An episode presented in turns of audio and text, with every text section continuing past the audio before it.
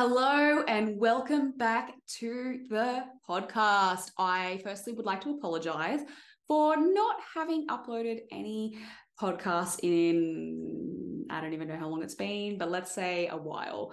If you haven't already heard along the grapevine or through my social media, I actually had a push bike accident, um, downhill push bike riding on my birthday.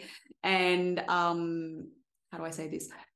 Hit a jump unintentionally and got way too scared and basically fell into the ground at very high speed. Ended up with a concussion in hospital with amnesia and the whole following week was a write off. So I basically took the week off work, I had to cancel all my clients. I couldn't sit at my computer, I couldn't do anything. And so I fell behind in a lot of work, especially the content side of things. So I basically schedule in a lot of my content creation and I batch create things um, like the podcast episodes, like Instagram posts and all my email send outs. So I fell pretty far behind and then really struggled to get back on top I started the mentorship program the following week. So I was like a little bit under um, a lot of stress trying to do it all. So yeah, fell behind basically. And now we're here back in the podcasting recording and hopefully back on track with regular podcast updates. So, yes, that was a bit of a disaster. Anyway, the mentorship's begun. Super exciting. Month one has finished. We covered posture, anatomy. We did review concepts around tissue adaptation, things that maybe you haven't even thought about since you left university and you forgot were even something you learnt. Um, that's what's inside the first month. So we've basically covered all that. Module two content has now gone live, which is all the pod pelvic floor section. Um, we go through anatomy, physiology, we go through programming for different types of dysfunction, um, all the real juicy stuff. So I'm really looking forward to that. But I have 10 absolutely incredible women inside the mentorship program. It um, has been so fantastic to meet them all, really, and also uh, speak to them one on one. So they all have one on one sessions, consults, calls inside every month.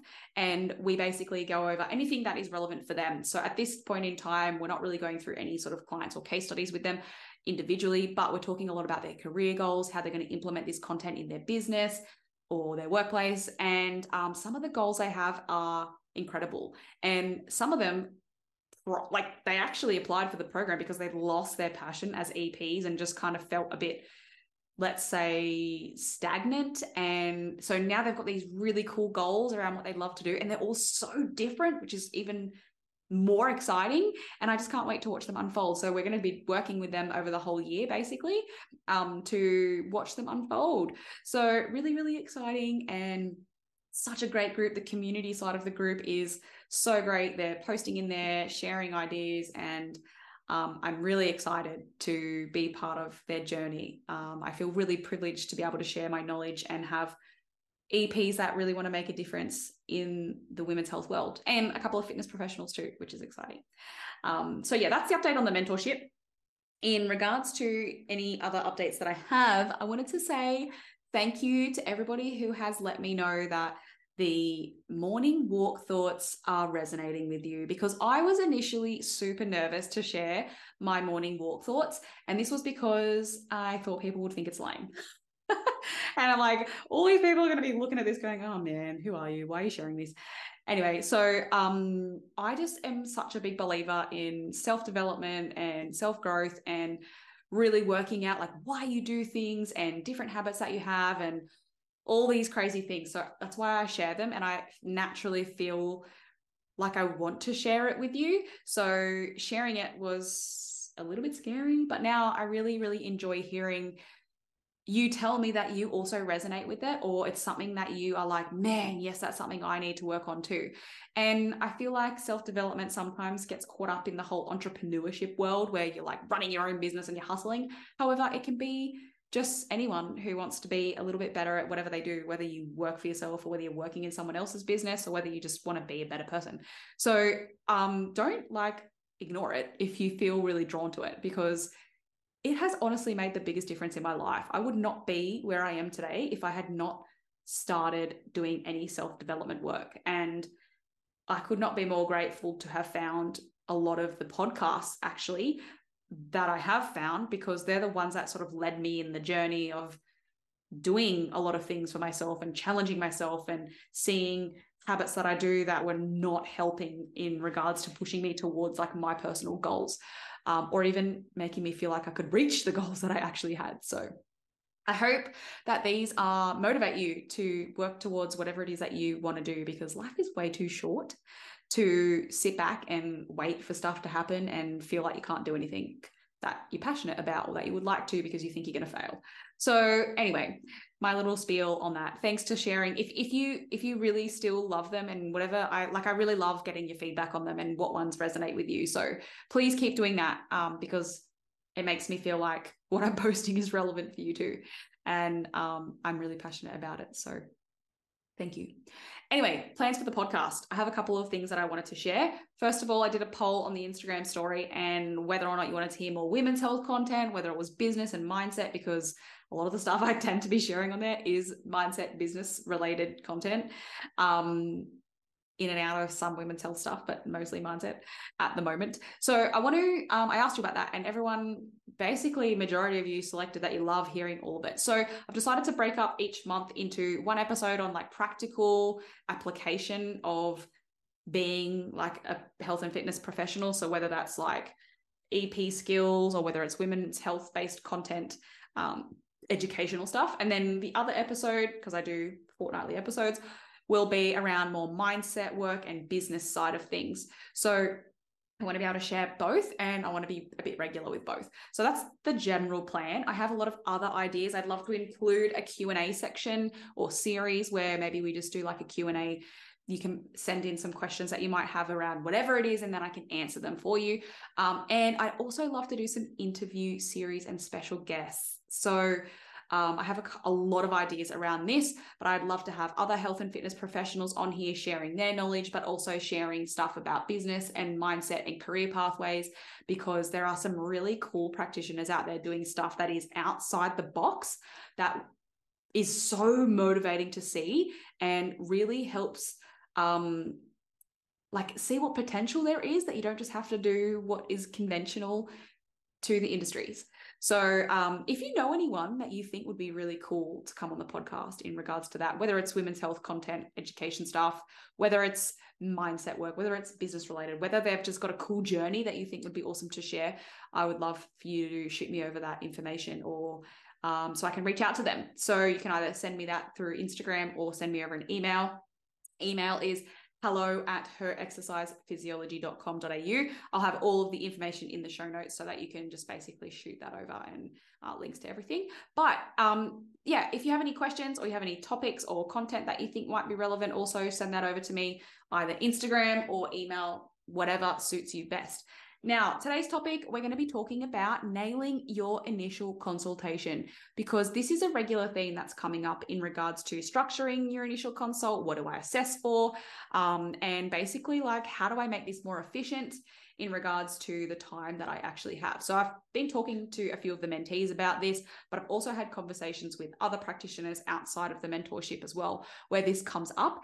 And I know when I started working for myself, I was doing all this random assessments with no idea why I was doing them and filling out all of these forms and like questions I was asking. I was like, now that I'm looking back, I'm like, was that even relevant? Probably not. Like, it didn't help me whatsoever. I just felt like it was fluff that might be filling up your initial consult to make you feel like, oh, I'm an EP. I should be asking all these relevant questions that are health related and screening for whether I need to refer them out to a specialist practitioner or somebody else to help them with their journey.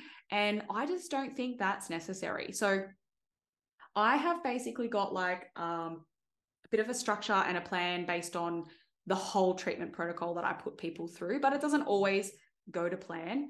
Um, but I wanted to share just two really important things that I think could be a really good starting point for you if you're looking to shift around your initial consult or you want to improve how you run your initial consult and maybe uh, have a bit more purpose behind it. So, first of all, I want to talk about goals versus pain points. So, a lot of the questions, and I remember getting this drilled into my brain at uni find out their goals. What are their short term goals? What are their long term goals? Set smart goals with them. And I'm like, man, I don't even know how to do that for myself. Like, if I wanted to do a fitness based goal for me, I would be like, I just want to get fit and run 10K. I'm not going to have like a timeline based on it. I'm not going to have a date on it. I'm not going to have measurable aspects. Like, is that achievable? I don't know. Like, I just think that's a bit like, ah, I don't know. I don't love it. Can't say that I love it. Anyway, goals are really, really important. But I initially think that if you are seeing really clinical EP clients, a lot of the goals that they have or you think they might should have are seem super unrealistic for them. They've got like chronic health conditions, they've got pain-based issues, they've got injuries. So like maybe they do set goals around like, oh, I just want to feel better. But like that's all they really have. they don't really have like, oh, I want to be lifting weights and I want to be doing this. Maybe some of them do.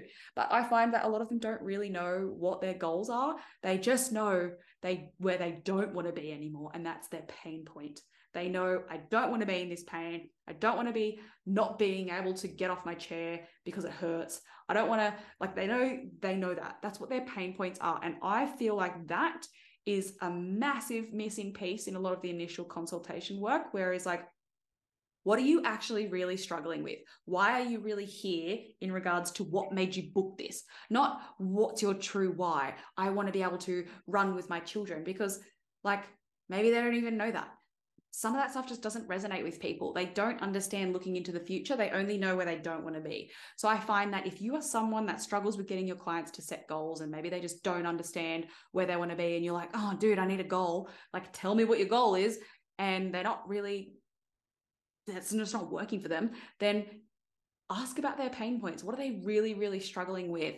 That way, you're going to really know how to steer them away from that and doesn't really matter in what direction they're going yet. So they might, they might want to run, they might want to lift weights, they might want to go to Pilates, they might want to just walk around, they might want to garden, whatever that might be. But you're to be able to steer them away from wherever they are right now and open them their eyes up to the possibility of what they can actually achieve. So I'm going to put this into a little bit of a perspective for you because I actually have many clients who are EPs that don't know how to do their own pelvic health treatment, which is completely fine. They're not even in the industry, they're in other areas of EP and they want help navigating their rehabilitation or their pelvic health problems. And I say to them, if I said to them, some of them I actually did, what are your goals? What do you want to be able to do? And they were like, oh, I don't really know. I just really know that this is annoying me right now and I don't know what to do about it. So they didn't really know how to set their own goals. And one of them even said, how like i ask my client these my clients these questions all the time and they don't have an answer for me. And i don't even have an answer for my own goals and it's really made me realize like ah oh, there's just sometimes people just don't know what they want. They just know that they don't want to be where they are. So i think understanding that you can use someone's pain points or you can use someone's uh, goals as the, a way to direct their programming.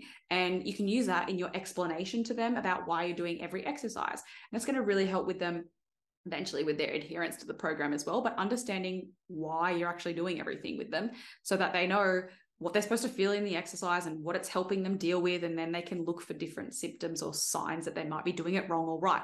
So I find that is something that I never really got taught that I mean, I don't think I got taught that somewhere in the realm of my career. Maybe I did, I don't know, but I use it a lot. I use what are their pain points um, versus goals. And then maybe as they start to progress and they can see themselves in the future a little bit more because they've developed that little bit of like, oh, I can actually do this and I'm actually getting results. And they'll start to see that the uh, realistic side of whatever they want to be able to achieve. And then we talk about goals. So it's probably not until like midway through their treatment that we're like, cool, where do you want to go from here? Because this is where we have to start tailoring the actual programming to wherever you want to go.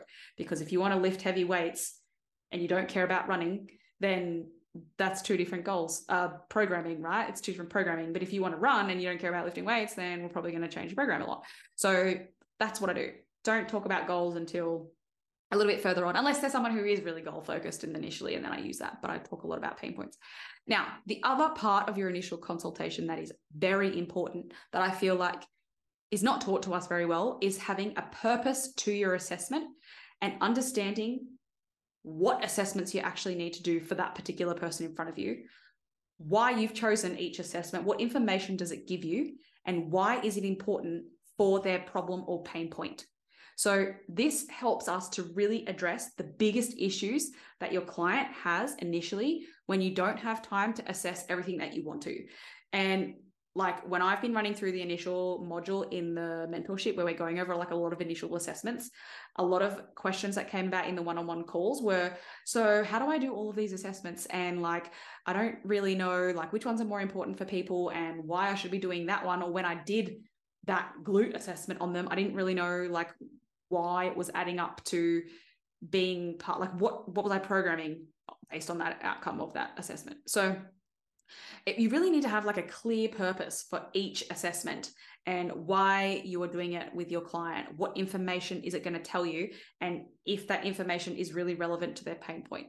Because if you don't really have that much capacity in terms of time, when you maybe have a really small initial consultation time and you don't have you can't really do anything with them. You're just asking quick questions and then doing a quick assessment and trying to give them exercise prescription all in the one 30 minute consult if it's an EPC plan and you're like, don't have time for all this, then having a purpose for every one of them is super helpful because you can just pick the ones that are very, very relevant to the pain points for that person, do the assessment on them, and then give them the exercise based on that. Um, you can then run assessments later on, basically in every other follow up consult if you really wanted to, and like chip away at different things and layers of programming. But that's for another topic for another day.